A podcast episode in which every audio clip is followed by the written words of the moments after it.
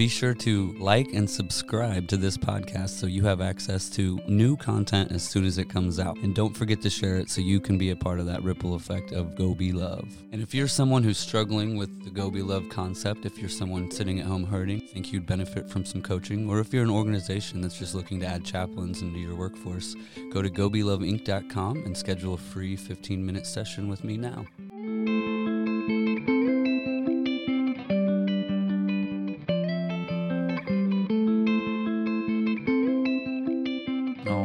Thank you guys so much for tuning back into Go Be Love podcast. This week we have a guest who was just super active in the Thriving and Surviving group, uh, Nicole. So thank you so much for, I know it was a long drive and coming up to the city, so I appreciate you being here. Oh my gosh, thanks for having me. Why don't we just dive right into it and start at the beginning? So tell us a little bit about yourself and, and who you are. Okay, well, um, my name is Nicole, and I am a single mom. I have five girls and a little boy, and um, I'm currently working with in home healthcare. And I'm getting my real estate license. I'm a travel agent, and um, I'm getting my life coaching certificates. And uh, So just so much free time for you. huh? Yes. Yeah. yes, I'm really trying to balance it all actually. Um, and I'm getting better. I'm getting much better about it. I'm originally from California, and then, then I grew up in um, Illinois in a small country town um, through high school. And um, I still have a ton of my best friends are still there, and so I have that connection. Um, but I'm about two years into Indiana. So, Awesome. Yeah. So you came to Indiana, and then shortly after getting here, the coronavirus hit. huh? uh, pretty close. Yeah, Yeah. Because too we're long. yeah, we're not too far out from it. So let's talk about that for just a second. What was it like? You got here. You've got um, six kids. They're we're all in school. Then schools were canceled, and then what? What was that like for you? Uh, I think it, it was the same for gosh everybody. Um, you just kind of you make the best of a situation, and we didn't really have a choice. So the schools were closed, and I did try to drop them off a couple times, but they made me come get them. No, I'm just kidding. Um, but um, you know, it it went. I think it went as well as it could. I think that um, it, it was nice having them home, and I got some special time with them, and I got to really invest in them and myself. Um, huge improvements in myself and my own growth in that time. So, yeah, Yeah. it was it was a lot. So you were you doing e-learning We were right away, pretty Yeah. much one day school, the next day e-learning. Yes, yeah, I got I got thrown to that. I realized that um, high school in the '90s was probably a little easier than high school now because I was lost on almost every e-learning assignment. So, yes, um, yeah. so you early on, pretty much r- from the beginning of the group, was as soon as we we put the thriv- uh, surviving and thriving out there, you joined in. So, what what were you like? What were you going through that time when you saw it, and what made you kind of jump on board? Um, you know, I've thought about that question a ton because I want to give this great question of like it's it's just you know something lit up inside of me. But um, I've always just been that person that when stuff I, I seem really calm under pressure. Having six kids, you have to, you can't panic, and I think that that kind of built me for those kind of situations because you know there were a lot of people that were scared, and being a mom, you really can't show that fear on a constant basis. So it was it was scary, but it wasn't something I could focus on. And so because I was in that state of mind, that's where I was. And mm. that's why I moved forward with it because I was capable of and I was able to. Right on. And and so you you did a lot. I tried to look back actually through the whole group, which Mhm. is, is a lot, but and just kind of see like when when you were showing up, and it was it was kind of overwhelming because you were, yeah, when you weren't just driving around and giving things or helping people with things, you were communicating, you were encouraging, you were connecting them with resources. So why don't what were some of the experiences that stick out to you? Some of the things, either the people that you met or the, or the things that you did. Oh gosh, uh, there were so many experiences, but it was so heartwarming to see um, the people that gave so little. I mean, there were people that called me and said, you know, I have four boxes of macaroni and cheese, I have three cans of beans, I have a bag of sugar. And I'm like, that's that's fantastic, you know. And this person has toilet paper, and this person has wipes, and um, we all just kind of built gift bags and passed them out from that. Companies were volunteering extra things that they could, and so I think that was what I was most impressed by is people that were scared and struggling were still saying, "This is the little bit of stuff I have. You can have it." And we all kind of just trusted that we were going to come back around and things were going to work out, and and that's what I think I was so so Yeah. happy about. So such a cool thing because even me, like when trying to start it, right, as Right. a nonprofit, we all have this like concept that we have to have like this building and we have to have you know this food shelter, this Right. men's shelter, or whatever this giant thing is. As a nonprofit or as somebody who wants to give, Right. we have to have so much to be able to do that, or, or there's a certain like level of of life or status that we have to hit before we can like be um, a giver, right? Um, but this group, what we saw, so somebody would come and just say, "Hey, we're we're like out of food and we need these items." right. And what was really cool is that almost all, the majority of time, all those items would get to the family, but they wouldn't come from one person, No, right? I, I would meet three or four people in a day to build a box, and um, the, like I said, I would get a couple things from each person, and then I would deliver that, and that and it was enough. It was what they needed. And it's just a really cool thing because we I just feel like there's so many people out there who want to help, who have a heart and see pain and want to do something about it and they think that they just they don't have enough.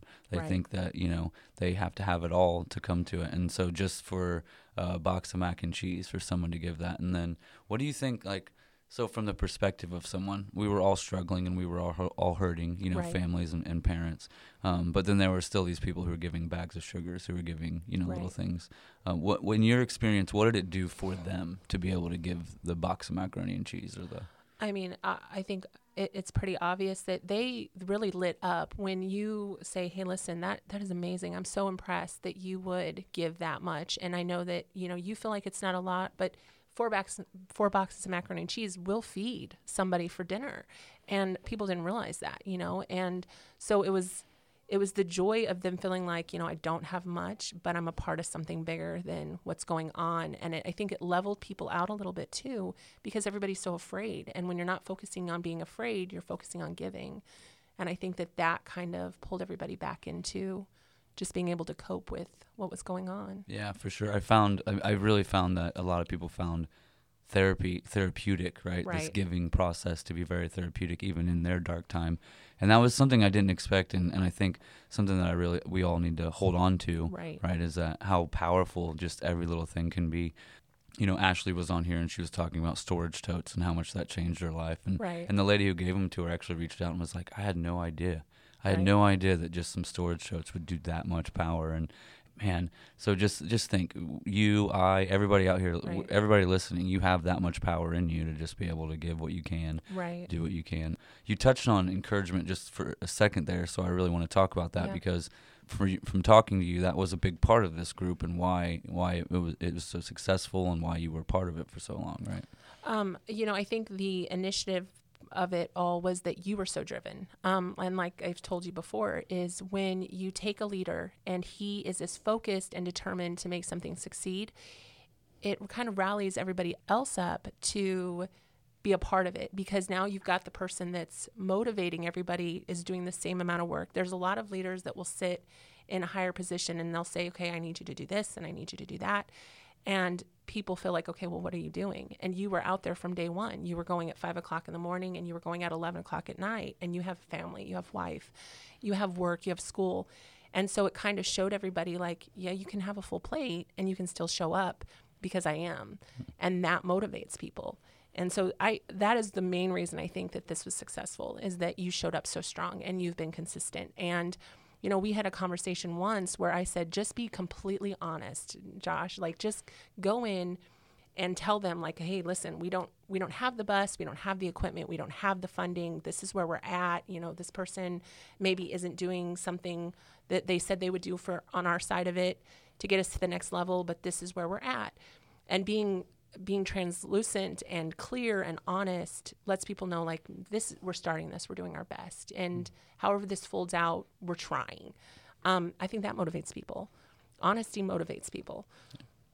And then I appreciate that. And then the um, the encouragement aspect of like when people gave or when people asked for help, right? right. There's a lot of groups, and especially now on Facebook and social media, um, there's a lot of groups that are, that are designed to help, right? Right. One of the things that I think our group did, it, it, I think it manifested on its own, but what our group did was really show that encouragement. And and I'm assuming, like me, you've been in a position once or twice in your life where you've needed to ask for help, right? absolutely and um and what the biggest struggle with asking for help really is shame. So, right. what do you think as far as like the group did and and the way that you were encouraging people to just give a box of mac and cheese and all of that? yeah. Well, what I guess what's so important about that when it, especially when it relates to the shame and how hard it is to ask. you know? right and and i think like that was something else that i was really excited about in the group is you know people in a small community and you're going to the food pantry you probably know the people there that are giving the food boxes. And there was a lot of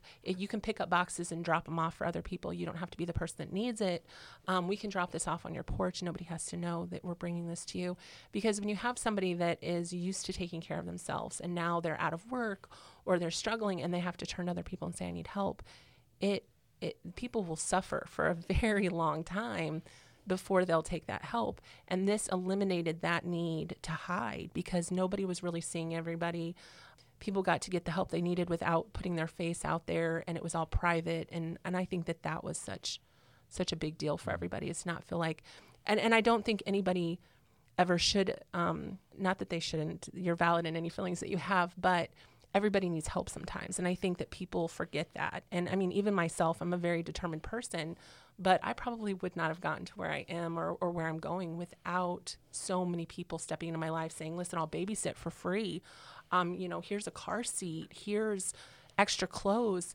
There were so many people that got me to the next level and i really want people to understand that's how you build a community is you rely and you turn to people in those times of needs I, i'm not saying go out there for every need that you have but if you're in a position where you need help people want to help you It's and okay. It's yeah, okay it's to ask for okay. It's okay is, to and we. Mm-hmm. all get there sometimes. I mean, and, and it's great if you've never have been, but a lot of people are, and your life can go so much smoother if you can just understand that it, it's okay. It, it is okay, and people really, really do want to help you. For sure. So if you're out there right now, just know that Mm. It's hard. We know that it's hard and it's shameful and it feels bad to ask for help. We've all been there. I've, I've had to, you know, ask for help. Nicole, you've been there.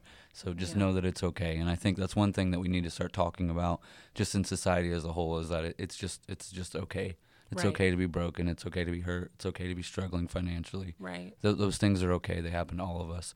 It's it's okay to reach Right. out and just to say that I'm struggling. So one of the, the really cool things about getting to know you and your story is not just this go be love because you actually have a background in community service and, and seeing a need and seeing something wrong and then stepping in and taking charge.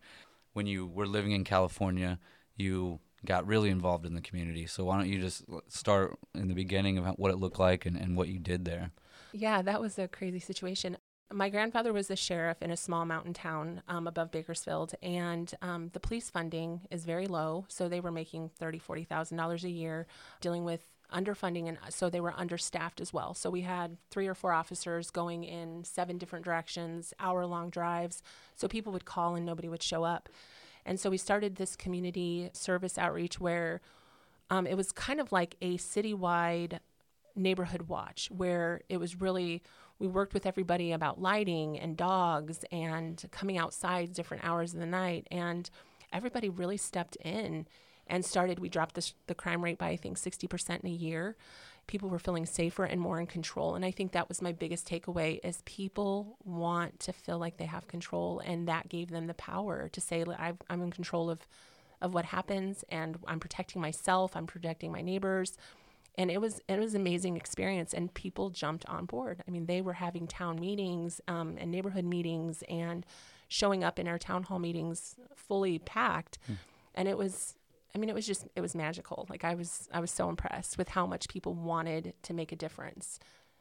Just and I feel like there every there are so many people out there that are just like they have this desire in their heart and they're just Yes. they're waiting for like a platform to be able to do it. So right we can look the other way. right We can just take care of ours. We can just work and do our thing. What why is it that over and over again you've just you've seen this and decided that despite having six kids, despite four careers, despite right all of these things, I I have to do this. What is that driving you, that driving force that motivates you to to step in? Um, you know, I think we've talked about um, our childhoods before, and I come from a really rough background, um, a lot of violence and drugs. And when you grow up in a toxic environment and you know how damaging people can be, you kind of gain this heart to not want anybody else to go through that.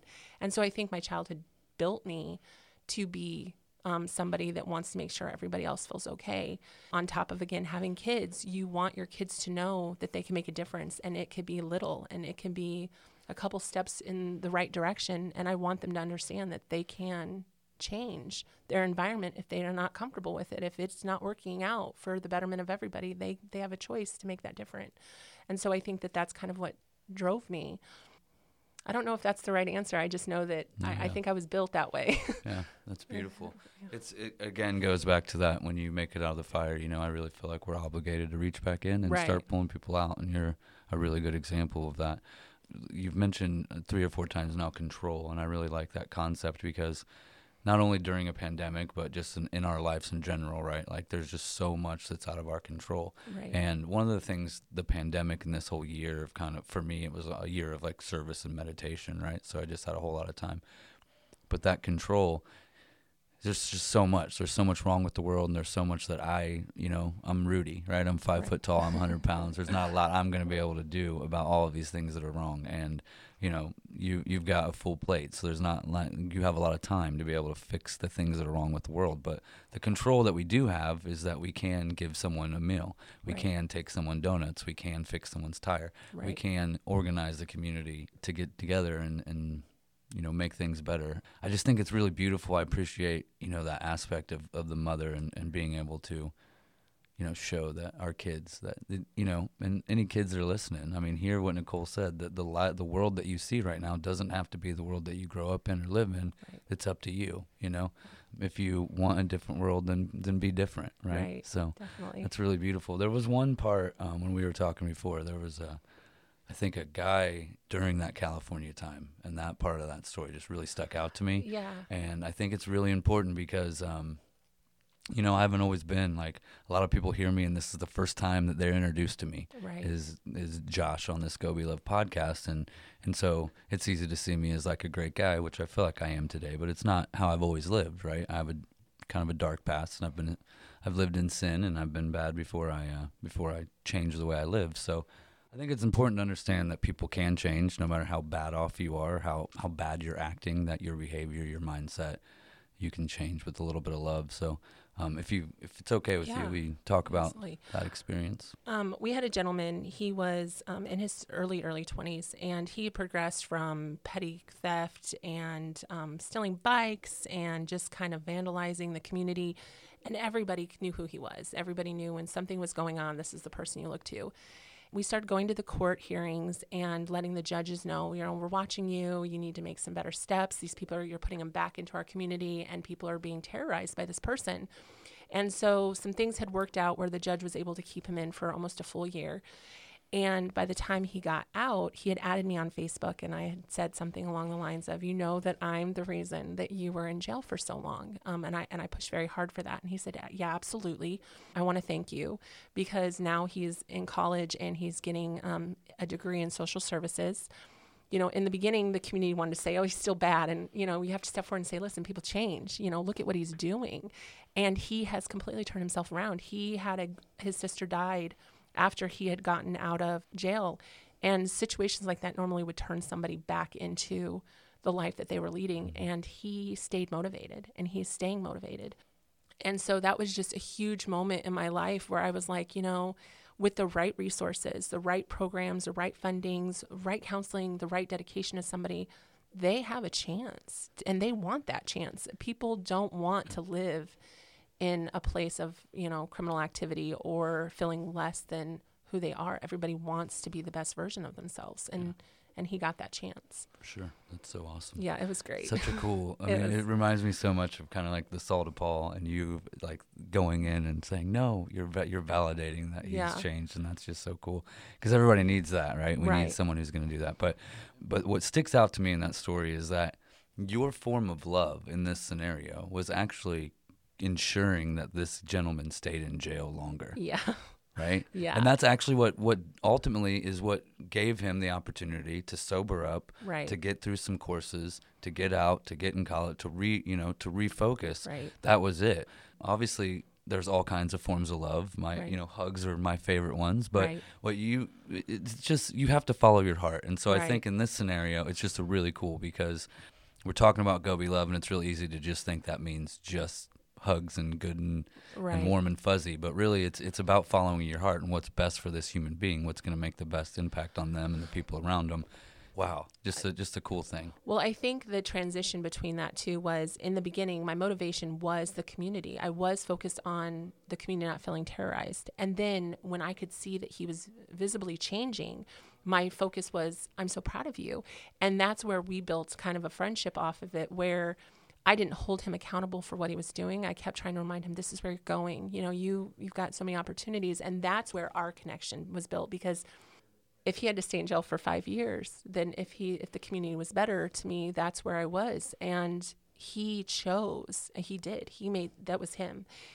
I don't feel like I I don't feel like I did much in that situation other than um, tell him you did a great job. I'm proud of you at the end of that, and I see you. And so everything else was just it kind of fall in and happened that way, and he got the resources that he needed. Man, so I feel like we'll have you back again because we just talked about so much stuff. And normally I say, well, what I learned from this episode was, and there's like one or two points, but there's a lot to cover here. So, one, the world and all the messiness is out of control. The Right. one thing you can control is how you're going to react and what you're going to do. And if we start with love and we listen to our heart and we look Right. into our community and see what we can do, there is someone who doesn't have food and you have a box of mac and cheese, and that will change their life forever. And Yeah. and those little things are really what we want to do. So I encourage you all to just look at your family and your community and see what resources you have, what skills and gifts you have, and what needs are around you, and just reach out and be love. And let's start with love. Let your heart guide you. Appreciate you being here, Nicole. I appreciate you having me. Thank this you was again. this was a really amazing experience for me too. And so I appreciate that you stepped forward and you did what you did because it gave everybody the platform to kind of move forward. And so For sure. And I look for I can't wait to work together on more things. And yeah. I know Nicole you you had a had a, a passion for kind of the elderly that were Yes. in and so that's another thing that we're looking at different ways of how our group can can be that when there are times of, of like lock-ins of how we can be just not only just give but be there Yeah, and it, honestly, speaking on that topic really quick while I have you, if there is anybody that's wondering what they can do to make a difference, me working with elderly, they are so lonely and they are so disconnected, and I'm seeing them unravel in this situation more than anybody. And so, if you have an elderly neighbor or you have a grandparent that you haven't seen, um, even if it has to be through the window, even if it has to be on a note, something they need that right now so badly and i don't think people know that the elderly have taken it so hard in this um, but everything that they've known their normal lives has been cut off and they're still living in a lot of fear because their doctors are telling them to stay isolated and their families telling them to stay isolated and then they're isolating from their families so definitely if you're ever thinking about something you can do phone calls letters window meetings um, they need it yeah. no matter who you are you can Yes. definitely send a text you can send an email yeah so that's awesome and we'll keep that in mind so Yep. i'm going to call my grandma and i encourage all of you to get off and call graham too so yeah. Uh, thank you so much again, guys. I appreciate you listening and tuning in every week with us. Uh, every Sunday at noon, you will have a new episode. Uh, be sure to follow, like, and subscribe so you can uh, get informed when that new episode airs. If you have any questions, if you feel alone, if you just uh, need someone to talk to, go to gobeloveinc.com, tap on the Go Be Love Ministries tab, and you'll be able to schedule some time with me. I see you. I love you. Be love.